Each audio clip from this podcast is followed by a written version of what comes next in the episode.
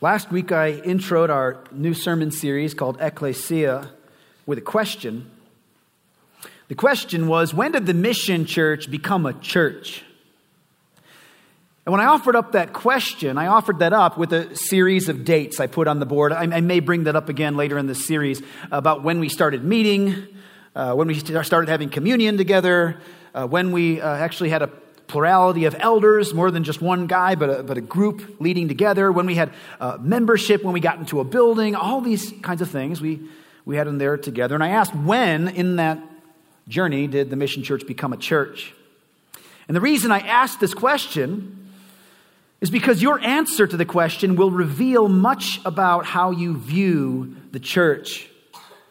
So I am not primarily concerned that you know the history of the mission church. That's probably helpful to know, but that's not the primary concern. I want for you to know how to identify a God honoring, gospel breathing, word saturated, healthy church. That's what I want for you. And one of the reasons I want this for you is so that you'll be able to identify and find one someday when inevitably the majority of this congregation may not be here five or ten years from now. There's lots of reasons why that could be the case. We live in a more transient time in our culture now than ever before in history for some very obvious technological reasons and several others less technological. But that's the way our world operates. And someday you may have to choose a healthy church in a new area. What are you going to think about when you have to answer that question. What's a healthy church? What's a good, God honoring local church? Here's what I want to do today for you I want to convince you that doctrine matters. The word doctrine is just a word that means teaching. Teaching matters. In fact, that's the title of the sermon today is Doctrine Matters. It has the power to unite and to divide and what I want to help you see is that God uses both effects for the good of his church the uniting and dividing power of doctrine. So we're going to start by going to Acts chapter 2, all the way back to the beginning church days. This is one of the most famous passages on what the early church was like. If you have your Bibles, go to Acts 2, 42 through 47. This is going to be our key kind of launchpad text for this morning. I will put it up on the slide if you didn't bring your Bible with you. I want to go ahead and pray, read this, uh, this several verses out loud together, and, and then uh, move from there. So let's pray. Lord, as we open your word and as we seek help to understand the kinds of things that you have told us are important, even critical, maybe even necessary for a church to honor you. We need help to see this. We need help to overcome whatever might be in our minds that are it's keeping us from seeing this. And Lord, perhaps most importantly, we need to connect that to our heart. So it wouldn't just be data dumping. This wouldn't just be instruction giving uh, like a lecture hall, but that, Lord, this would be preaching from the Word of God that is meant to give you glory and to be strengthening, edifying to saints. So we ask for your help today as we read through this text. In Jesus' name we pray. Amen. Acts 2 42 through 47. Very short backstory here. This text is being talked about. It begins on the day of Pentecost. That was that supernatural day about 50 days after Jesus had resurrected, and then eventually he would ascend into heaven, and then Pentecost came about. Pentecost was the day in which God sent his Holy Spirit, the third member of the Trinity, to infill the hearts of all of the believers gathered together in Jerusalem. And they went out into the streets, they began preaching the gospel to the many people who had gathered in the city for that feast of Pentecost. And people are hearing the word of God preached in supernatural ways and they're responding. What are, we, what are we supposed to do about this? And Peter, who's the representative preacher that day, says, Repent and be baptized in the name of Jesus Christ. And so the people respond in like manner. And the church was born out of this. And this is what it says the church was like from that day in the earliest days. And they devoted themselves to the apostles' teaching and the fellowship to the breaking of bread and the prayers. And awe came upon every soul, and many wonders and signs were being done through the apostles, and all who believed were together and had all things in common. And they were selling their possessions and belongings and distributing the proceeds to all as any had need. And day by day, attending the temple together and breaking bread in their homes, they received their food with glad and generous hearts, praising God and having favor with all the people. And the Lord added to their number day by day those who were being saved. Just for a question to try to get our minds around the, the event here. Do you remember the feeling that you had in your heart when you first believed? When you were first do you remember that first season as a new believer in Christ? Some of you, it might have been really early in your life. You know, it, it happened when you were a, a, young person and the memories have faded from that. Others of you, it happened later in life and you have very vivid memories. Others are very recent. Some it's been very long time ago. I want to ask you just to think back on what that was like. Now imagine that every Christian in your city was experiencing that moment at the same time. That's what's happening in Acts 2. You know, you talk, if, if, it's been a while for you, maybe, maybe you've been a believer for a long time, praise the Lord. And that's been long enough ago that you can remember it, but it doesn't feel so fresh to you. Have you experienced that in someone else? Have you watched somebody else come to faith in Jesus and go, I want him. I don't want the world. I want him. It's, it's glorious and joyful. And imagine everybody's experiencing that. The whole church, everywhere. Everybody is just bubbling over, and it's an exceptional event that takes place here, supernatural even. And there's a lot that is being said here about the early church. We're going to come back to this, this passage again in future weeks because it's so necessary for us to see the foundations, the foundation stones laid for the beginning of the church. But just a few quick things to get us started. I want to go back to the very first verse, verse 42. What is the first thing that is said about the church the body of believers gathered in Acts. And they devoted themselves to the apostles' teaching. They devoted themselves to the apostles' teaching. For the record, that is exactly what we do when we gather around the New Testament the apostles' teaching. They devoted themselves to a common teaching. They were introduced to a shared set of beliefs. In fact, this is what produces the following behaviors. Look at all the beautiful things that happen. They're breaking bread, they're praying together, they have fellowship together. If somebody has a need, they literally go sell all they got to come back and distribute so that others aren't hurting while they have plenty of comfort. And the only reason that stuff happens is because they believe it should. A common set of shared beliefs was foundational for these Christians. And the same is true today. A local church necessarily gathers around a shared set of beliefs. This is a fundamental, foundational, unavoidable, unavoidable truth. In fact, it's even prescriptive throughout the rest of the New Testament for us. One of the chief responsibilities of a church is that it teaches what is true, is that it proclaims to people what they should believe.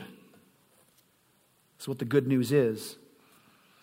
Truth matters. You know, on our website, if you go to our website right now, just log into themissionutah.com, you'd see at the header right there, truth matters. Like the first words you'll see up there. Actually, I think you can sign up for kids camp right before there.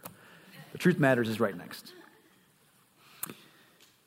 Because what you believe is the most important thing about you. I want you to think about that for a second. What you believe is the most important thing about you. Not your race, not your gender, not your nationality, not how tall or short you are, not what job you have, not where you live, not how much money you have. What you believe is the most important thing about you. Now, it is true, you can know true things and not be a Christian. James 2 tells us that even the demons believe there's only one God and they shudder. So you can know true things about God and not be a believer. You can have a log of, of facts. But you cannot be a Christian without a basic knowledge of the truth. What makes a Christian is not a membership in a local church, it's not being a group of a religious gathering, it's not getting baptized, it's not works that you do because you're a believer, it's belief. We call this necessary knowledge the essentials, the core beliefs, the non negotiables of the Christian faith. Now, you may have heard, like I have, many people say, well, isn't, isn't just isn't just I believe in Jesus enough? Isn't that enough? If I say I believe in Jesus, that's enough. One really obvious example of this might be like an Islamic uh, family member you might have, or somebody from the, from the background of a Muslim faith. They believe in Jesus, but what they believe about Jesus is insufficient for salvation and therefore insufficient for unity. Romans 10 9 says, Because if you confess with your mouth that Jesus is Lord and believe in your heart that God raised him from the dead, you'll be saved. Muslims do not believe that Jesus was crucified, and they do not believe that he was raised from the dead. You cannot be saved, no matter how much you say you believe in Jesus, if you don't believe something about Jesus, namely that he died and rose again. It's one of the things you have to believe about Jesus. What a person believes about Jesus really, really matters. Being a person of faith is not enough. This is another thing that's kind of a way people talk about things in our kind of over spiritualized day. We talk, well, as long as someone's a person of faith, a religious person, spiritual person, they're good to go. No, you, know, you have to have faith in something that's true. You can believe all kinds of false things. You have to believe what is true. I'm just building a case here and explaining to you what you believe is the most important thing about you. Therefore, what a church teaches is critical. We have a word that we use for teaching, it's doctrine. And it's imperative that a church teach sound doctrine. A church is going to deliver what ought to be believed to be true. And that's critical. Let me show you a few places the New Testament tells us about this. This is just in regards to leadership. This is, this is in qualifications for pastors in the New Testament. It says this in Titus 1 9. He must hold, he the pastor, must hold firm to the trustworthy word as taught, so that he may be able to give instruction in sound doctrine and also to rebuke those who contradict it. This is a foundation stone of, a, of the qualifications for a Christian pastor. He has to know sound doctrine and know it well enough to be able to teach it to people and even to deal with the contradictions, contradictions and rebuke those who contradict it. There has to be a, a, a, a kind of understanding of truth that flows from him. Titus 2.1 will say, this is, this is now Paul talking to Titus, who is the one sent to go appoint these pastors and elders. But as for you, Titus, teach what accords with sound doctrine. If you're even going to go appoint guys to do this, you have to teach sound doctrine. 1 Timothy 4:16 says, "Keep a close watch on yourself and on the teaching." That's the same word as doctrine. Same, same exact word we've been looking at there. Keep a close watch on yourself and on the teaching. Persist in this, for by so doing, you will save both yourself and your hearers. It should not be surprising that a large portion of our regular Sunday gathering time is devoted to teaching, delivering truth, correcting the errors of our minds that tend to seep in in a given week, living in and amongst the world. This is a foundation stone for the Christian church. There has to be truth being proclaimed. Doctrine really matters. So I want to say two things about doctrine as we continue on this morning. And they're things that you probably know intrinsically. I'll put it into words for you. Doctrine unites, and doctrine divides. Now, depending on your background and the list of experiences that you've had up until this point in your life, one of those might be more emphasized in your mind than the other. The doctrine has a uniting effect, and it also has a dividing effect. And I, here's what I, my appeal is to you this morning I think both of those effects are good and used by God for the good of His church. I'm going to show this to you right now. Because a common set of beliefs is essential for the individual, a common set of beliefs is essential for unity amongst believers.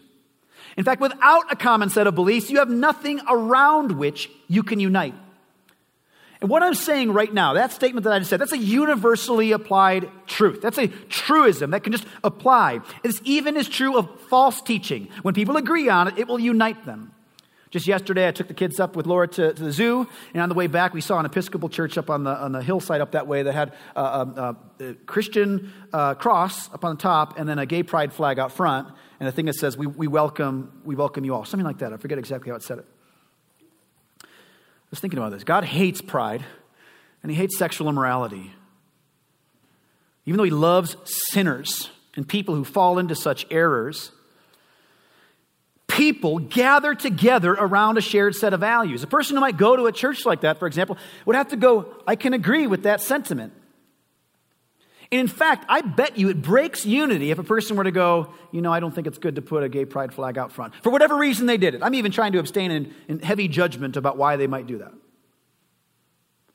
But if a person thought it was good to put a gay pride flag outside of a church, you might be comfortable in that body. If you thought it was not good to put that outside the front of your church, it will divide you. Why? Because of what you believe. That's why. Your beliefs really will determine whether or not you can unite with the body.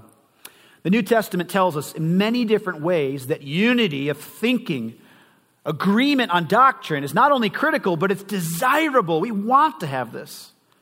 Philippians 2 1 through 2, Paul writes So if there's any encouragement in Christ, any comfort from love, any participation in the Spirit, any affection and sympathy, complete my joy by being of the same mind, having the same love, being in full accord and of one mind. Paul aches for the church to have doctrinal unity. I want you to, I want you to be in the same mindset as one another. If there's any encouragement, complete my joy. There's something lacking in my joy that'd be filled if only I knew, Philippian church, that you all were in agreement on these things together. We're not clones. We're not identical stamps of one another in our thinking. The New Testament, I think, makes this clear for us. There's categories of personal conviction that'll be distinctions for us, how we deal with lesser uh, matters. But I think that what Paul is talking about here is the sufficient agreement for unity. I think that's a helpful term. Sufficient agreement for unity. That means that you have to have a kind of agreement in order to be able to gather together on things, sufficient enough to get along well together. This is why one of the things we do when people are thinking about getting married, we say, you need to make sure you have sufficient agreement for unity. That doesn't mean 100%. My wife and I, by God's grace, are together on 98% of even the minutiae of doctrine in the New Testament. And there's really only 2% upon which she's still wrong. I love you, babe. Just kidding. But that's that those categories, not just the number, but those categories are sufficient agreement for unity for us in our household. We have real unity around the gospel together because of that. The same is true with church gatherings. Ravi Zacharias is a, a public a Christian apologist, a really eloquent speaker, and one of the things that he says I think is really helpful. He says, Unity should not be confused with uniformity. It's really helpful to me. That doesn't mean everyone looks exactly the same. Welcome to church. Here's your robe. Shave your head. Do, No, no, no, no, hold on. There's a lot of diversity in things here. But unity should not be confused with uniformity. Look what Paul writes in 1 Corinthians 1:10. I appeal to you, brothers, by the name of our Lord Jesus Christ, that all of you agree, and that there be no divisions among you, but that you be united in the same mind and the same judgment. Do you see this? Paul does not want divisions.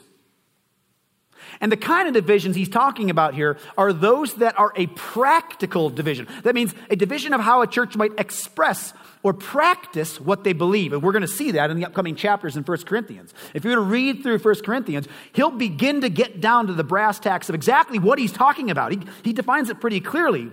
And what is amazing is he introduces this letter was saying, I don't want there to be divisions among you. I want you to be united in mind. And then he goes on and several times tells them exactly how and when they should divide. I don't want you to divide, but you might have to. And here's when you should. Multiple times in 1 Corinthians, he'll tell people exactly how and when they ought to divide. Let me show you one place in which he does this. Doctrine is uniting, but it also necessarily divides. Let me explain this to you using 1 Corinthians 11, 18 through 19, just several chapters further forward in the same letter. For in the first place, when you come together as a church, I hear, Paul says he's getting this report, I hear that there are divisions among you. That's the same word that he used in chapter 1. And I believe it in part probably means that I, I, believe the part of the report that I got from you about this. For there must be factions among you, in order that those who are genuine among you may be recognized. You catch that? In chapter one, he goes, This is I don't want you to divide. I want you to be of the same mind. I want you to be in agreement, even on in what you think and in judgment that you have to bring to bear in hard situations. He's dealing with tons of messy stuff in the Corinthian church. Honeymoon is over by the time you get to 1 Corinthians. There must be factions among you. And why? In order that those who are genuine among you may be recognized. What does this mean? He doesn't want divisions. What pastor does?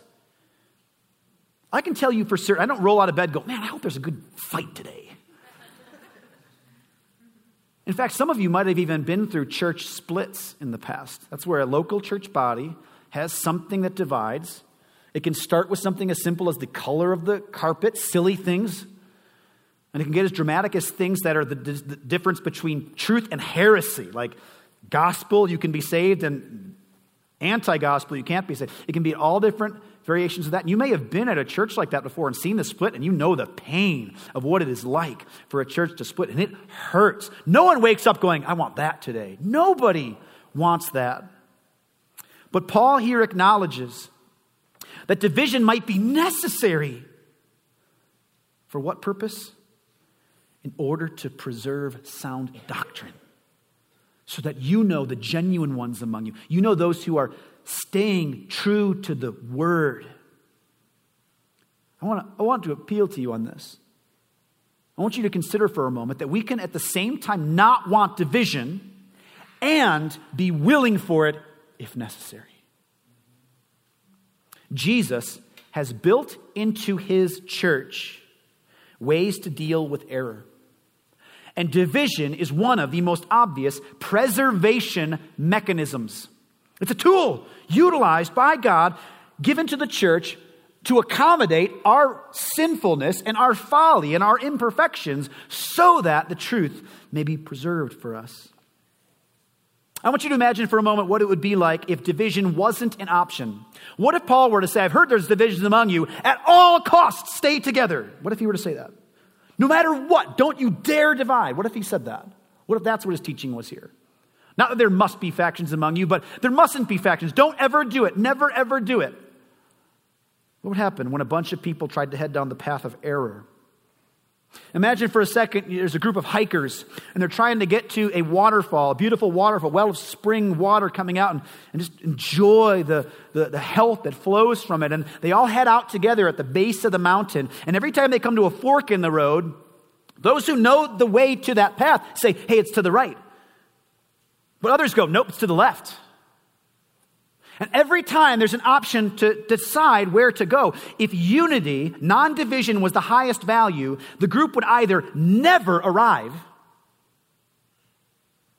or they would go with whoever is the most stubborn. Or they would divide.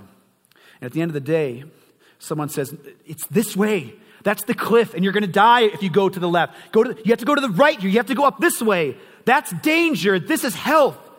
And some say, we're going anyway. If the church were to say, well, unity is more important and go, what would happen? Fall to bits. There comes a point where we say, I don't want to divide. I want you to come. Everybody, please come this way. This is the right way. But I have to go, even if it means going alone. Look what Paul writes in 2 Timothy 4 3 through 4. For the time is coming when people will not endure sound teaching, same word doctrine. They will not endure it, but having itching ears, they will accumulate for themselves teachers to suit their own passions and will turn away from listening, listening to the truth and wander off into myths. Apply that to that group of hikers. That's literally, some are going to go this way and others are going to want to hear that. And they're going to wander and they're going to go into myths and error. Paul says this is, this is going to be certain. The whole New Testament warns us of this. It's all over. It's in virtually every book of the New Testament, it gives us some kind of warning of this. Don't follow into error.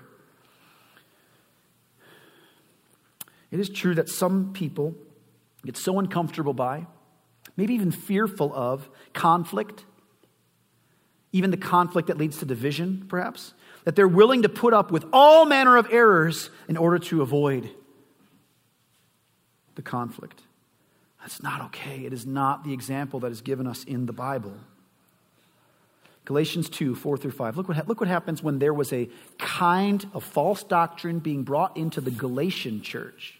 And Paul gets wind of it. He arrives, He's, he experiences what goes on. This is what he says when there were people there that were trying to teach untrue things. He said this Yet because of false brothers, secretly brought in, who slipped in to spy out our freedom that we have in Christ Jesus, so that they might bring us into slavery, to them we did not yield in submission even for a moment.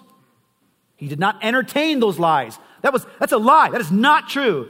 And if you were to read Galatians, he's talking about gospel. This isn't little ancillary things like should we have a choir on Sunday or not? Should we have pews or chairs? It was not that kind of stuff. This was gospel. This was, people might die and go to hell forever if this is not held to.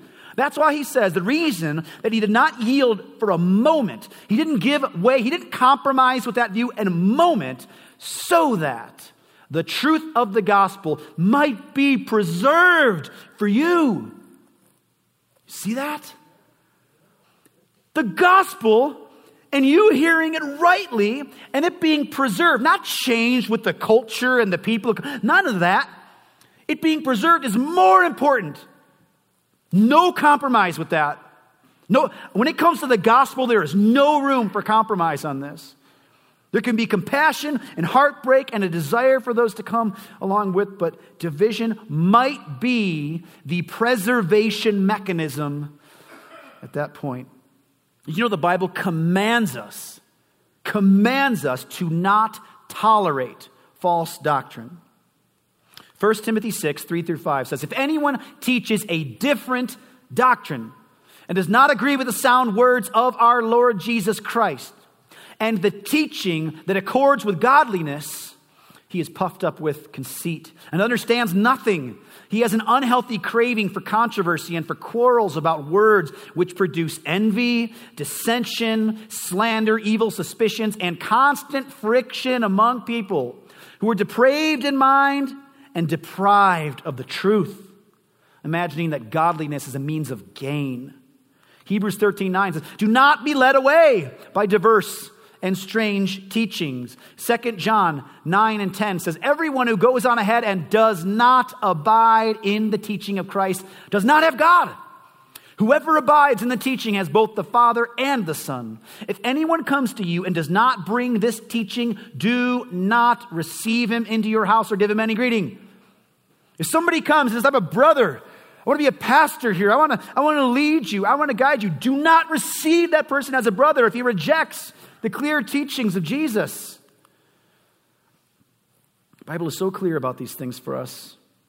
Look what it says in Romans 16, 17. I appeal to you, brothers, to watch out for those who cause divisions and create obstacles contrary to the doctrine that you've been taught. What should we do?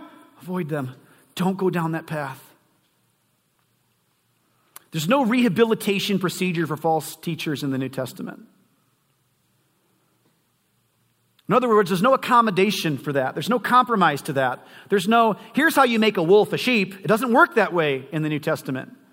The warning is always watch out for this. As Christians, we may not, by God's command, we may not put up with false doctrine.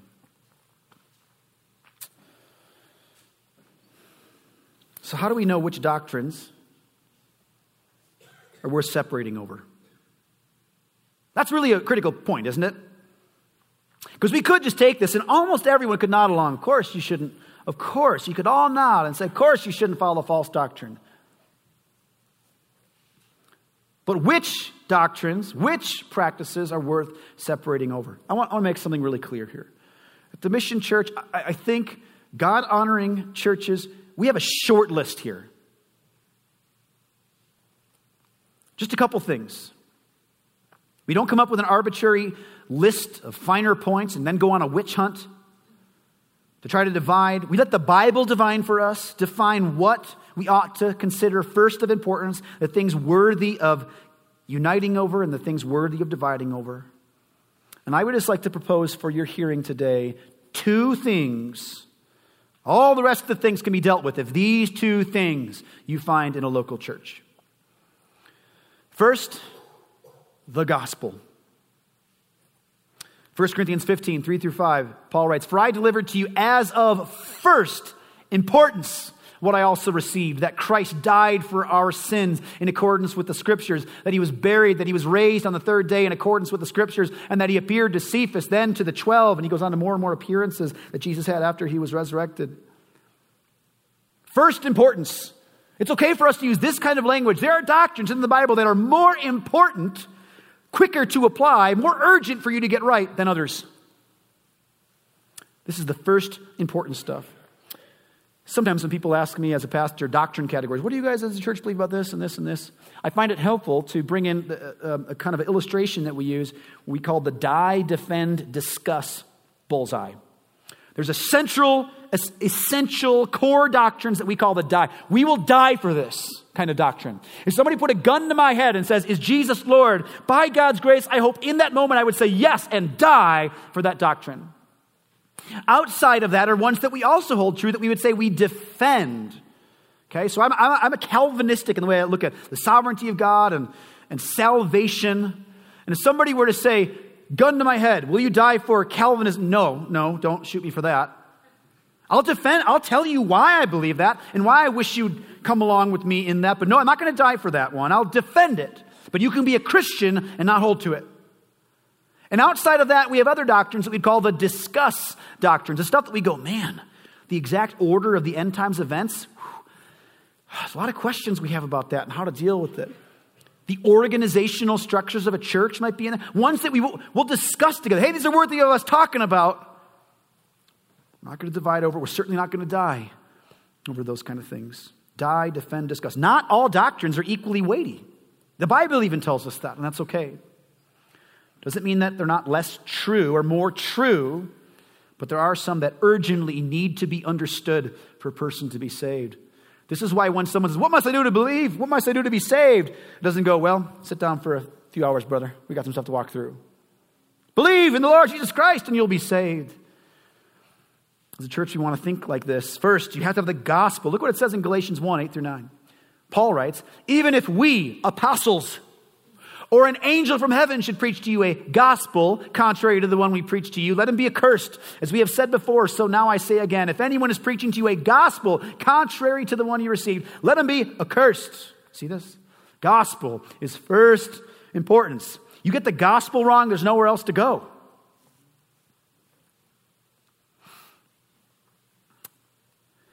First is gospel. The second of two is qualified leadership. The most explicit lists on leadership in the New Testament can be found in 1 Timothy 2 through 3 and Titus 1. The qualifications given for elders and then deacons, that's pastors and servants in the church. And we're literally going to commit an entire uh, week to this. Two weeks from now, we're going to come back and do an entire week on this. So I'm going to pause a little bit and come back to some of that. The qualified leaders simply are lovers of truth, committed to the Word of God. If a Christian's looking for a trustworthy church in the valley and they were come and they were to say, listen, what should I look for if I'm trying to find a good church? The basic level is look for qualified teachers preaching the true gospel. Why? Because is there anything else important? Yeah, there's actually a lot more important. But if you have people who are qualified by the list given in the New Testament, love the Bible, are a good example, they, they submit themselves to this, they grow in humility so that they will constantly be addressing those issues and correcting with the Word of God, and they preach the gospel, that's a starting point worthy of following. That's a good start. In fact, built into qualified leadership preaching the true gospel, you have the ingredients to deal with and solve all the other problems that can arise in a church. I could give you a list of dozens of subcategories of doctrine that we would not divide over. I could give you uh, that, we, that, we, have disagreements over, not divide over. I could also give you a list of hun- literally hundreds of verses where we may have disagreement on their interpretation, on the finer points of it. How to take this last little word and part like this, and those things we would not divide over. To have gospel and qualified leadership would be the starting points of those things. It's critical. Here's how I want to close this morning. I want to give you a list of six things, and I think I can do this pretty quick. I want to give you six things that I think would be helpful to think about. These are my closing thoughts regarding the category of doctrine mattering in the life of a church. In no particular order, look at these. First, we, the Mission Church, welcome those who disagree with us. First off, we do not demand that people attending held to any of the beliefs, any of them. A person can come and visit this church and listen and sit under the teaching and, and soak it in and be amongst the believers and not believe anything about God or the Bible or any of that. We are eager to have people who don't hold to our beliefs show up here. In addition to that, even for membership at the mission church, you do not have to hold to all the finer points of doctrine. There's room for disagreement on all kinds of things. You do not have to be uniformed with the pastors. The pastors here aren't uniformed on every single thing. But we have a sufficient, a more than sufficient agreement for unity. You are welcome here, even if you don't agree with us entirely on all these things. If you were to look at our website, you could find our statement of faith. And what that is for us is a try, an attempt at a pared down summary of what it means to be a believer. That's why we, we went through that carefully and tried to deal with it. I, I, expect in the future we'll even revisit to try to dial in language and wording to make it even clearer for people so that we don't give more than is needed, but that we are careful to not give less than is helpful to clarify in some of those big categories of doctrine. And one thing that you need to know about Christians is that there's a natural Christian impulse to draw people into our beliefs, to convince one another of what we believe. We want to convince you of what we've become convicted about. I meet regularly with a pastor from an Orthodox Presbyterian church. His name is Jason Wallace. I meet with him regularly. We do lunch together. And uh, one thing that's uh, different about the Presbyterian church is that they baptize infants. And at the, at the Baptist church, we believe that baptism is for uh, believers. So only those who have made a credible profession of faith are be baptized, because the Bible says so, obviously. And um, every time that I get together with my dear older brother, Jason Wallace, he sits down and goes, Have you thought more about this idea? Are you going to start baptizing babies? And every single time I go, Well, have you, if you show me a verse, we'll talk about it. and we did. And he's giving me books. And I talk, no matter what we're covering on that day, before he gets up and walks away, brother, I really want you to see this. I want you to, I want you to come along with me to see this. And I, and I do the same to him, brother, I love you, but I really want you to see this. I don't think this is what you're supposed to go do here. We have sufficient agreement for unity. And yet, we're not going to shut up about it. There's never going to be a meeting we're going to get together where we're not going to find some way to, brother, have you, did you see these verses? I just found this. I want you to know. Guys, that is good. That is really, really good. You need, to, you need to have that. Doctrinal conviction, think about this, is accompanied by a desire to draw others in, not push them out. The impulse is not, who can I push out of my circle with my beliefs? The impulse is, who can I share this belief with that they would come with me on it? Back to the hikers on the way to the waterfall. The goal is not, I really want the water for myself. Go ahead. The goal is, there's more than enough. Everybody come, please come, please come with me. This is the right way. Let me convince you. Let me plead with you. Look at the map. Look at the compass. Don't, don't trust me. Just go a little farther with me and you'll see. That's how we are. If so many people in the world have this view of the church that we're just trying to build these lines in order to push out, no, we're aching to draw in. That's the impulse. Second, doctrinal debates strengthen the church. It's like working out together. It's like a better version of CrossFit for your heart and your soul in community. Imagine a military where after basic training, you learn how to run and, and do all the push ups and you get the right haircut and they give you a uniform, you learn how to shoot the gun. No more training now. Everybody be like, that's absurd. Well, yeah, it's absurd. If the soldiers stop training, their muscles will atrophy. Their mindsets will go astray. They will begin to forsake the things that will keep them fine tuned for battle. You train until you're fighting. And once you finish fighting, you train some more and then go fight again. As Christian conviction increases, it is typical that our desire to convince others also increases. In other words, if you sit down at the Bible and you're like, oh my goodness, whoa, that's awesome, that's amazing. What are you going to want to do the next time you get together with brothers and sisters? How was your day? Yeah, yeah, great, great. Okay, so here's the deal. Look at this verse. Did you see it? Christians love this. It is good for us. This is like, this is literally what makes us able to bear the weight of false teaching in the world because we are strengthening one another all the time. And you know what's cool from one generation to the next of Christians?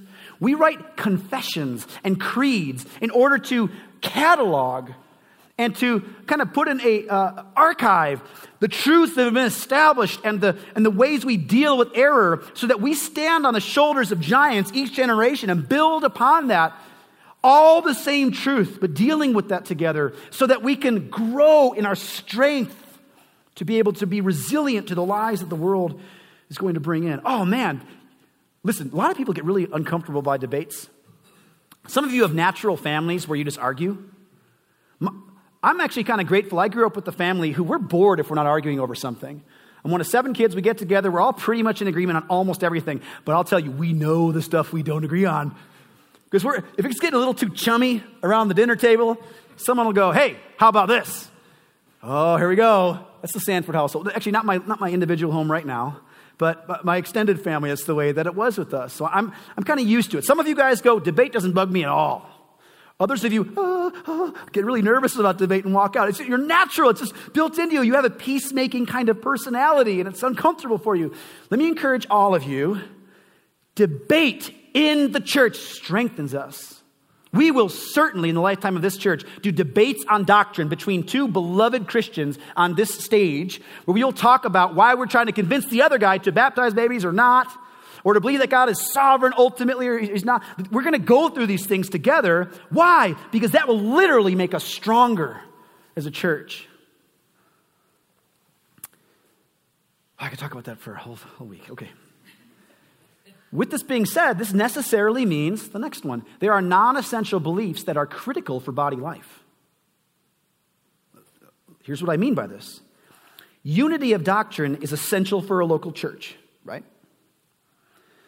But we may have sufficient agreement for gospel unity, universal church kind of unity. We talked about the universal church last week. But not have sufficient agreement for unity in local practice as a local church. So, very practically, what I mean Brother Jason, he and I cannot be pastors at the same church at the same time. Why? Because he's going to want to baptize babies and I'm going to want to stop him. That's why. So, do I affirm his faith? Absolutely. If I knew that somebody was leaving this church because they felt a missional responsibility to go, to go up to where they are there in Magna, or, or they were going to move up there and they wanted to be closely connected, I would be eager for you to connect there. And while you're there, try to convince them to stop baptizing babies. Really, really but it'd be hard in practice. What if you had a personal conviction? The Bible gives us this category. Some people call it the gray area. It's not really gray area. It's the kind of place where God puts a black and white something into your heart, okay?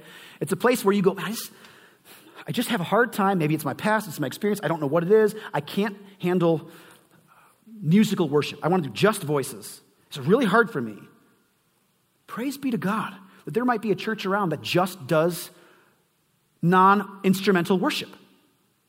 That every single day you're not having to compromise conviction in order to go do that. This is genuinely a way in which denominations serve one another. If you're thinking, man, I just had a new baby, I want to baptize it, the mission church doesn't do that, but I know another church that does, and it's a gospel preaching church. I hate that sound in the church. I want to find another one that doesn't have that squeak. It's distracting in my worship. You could find a gospel preaching church. It's not like if you're not a member here, you're not a Christian. Isn't that, isn't that beautiful? Isn't that amazing? And we don't compromise on those. We don't say, you know what, forget it. We'll just, we'll just all combine and pretend those things don't matter. No, I want to strengthen your conviction muscles. I want to make your discernment stronger, not weaker.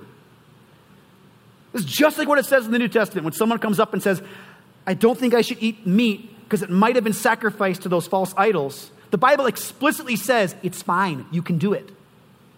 But the command is not get over it.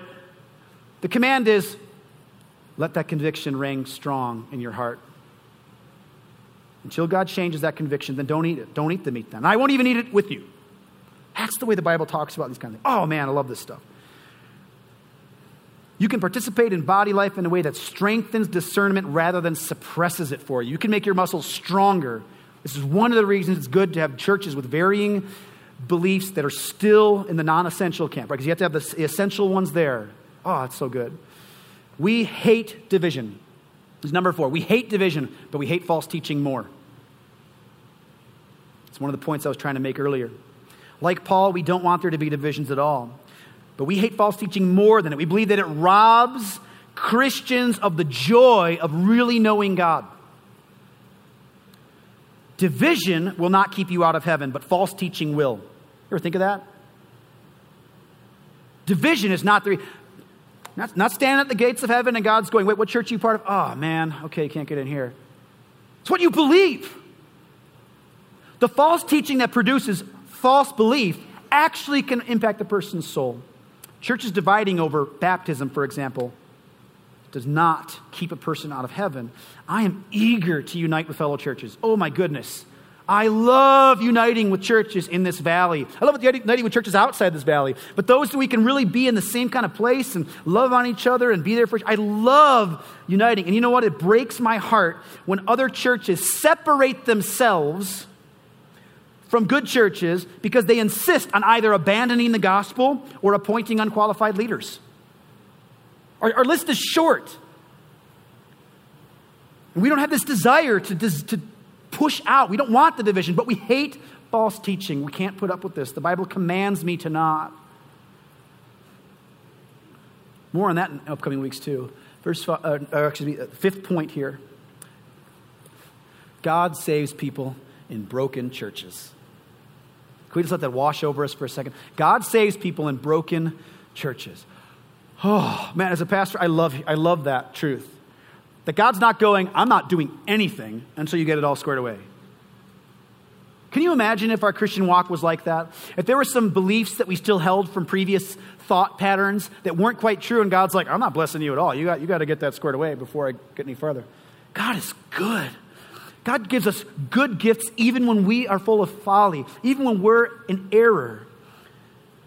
This means, though, consider what this means. We must be very careful to not be pragmatists.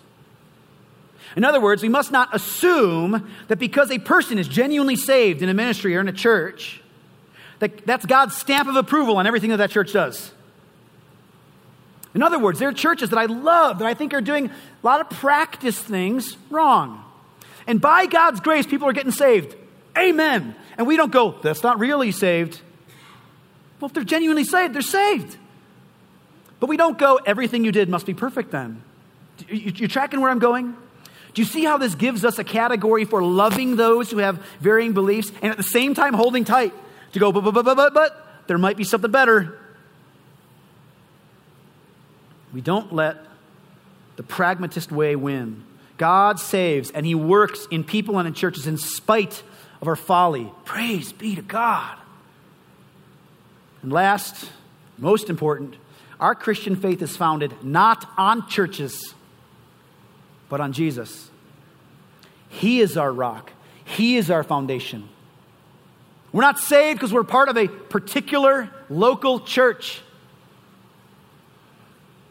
Jesus is not founded on a church, the church is founded on Jesus. Our Christian faith is because he is our solid rock. That's what I want in mind as we close this morning and move on.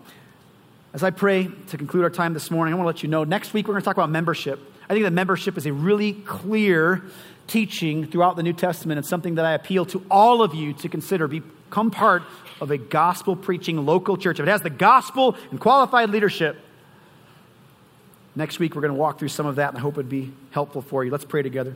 Father, we are so grateful that you've given us a word to look to, this Bible to check churches and to determine if leaders are qualified and to see what doctrines you have put as first importance. And Lord, I pray that all here will acknowledge that, that we'll see that what we believe really matters, really, really does.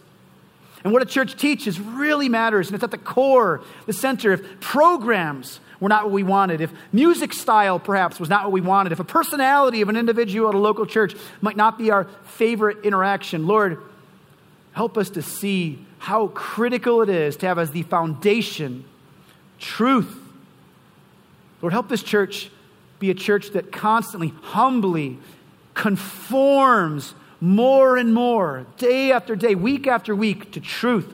Lord, I pray that this church does not look exactly like it does today, five years, 10 years, 20 years from now. Because as a church, as a body, by the way that we organize, that we will continually try to conform in humility to look more like what would be most ideal for us as written in your word. We love you, Lord. Give us humility in this. Help bind us together with like minded brothers and sisters all over this valley, Utah, even the world. Help us to be eager to unite with those who share gospel and qualified leadership together.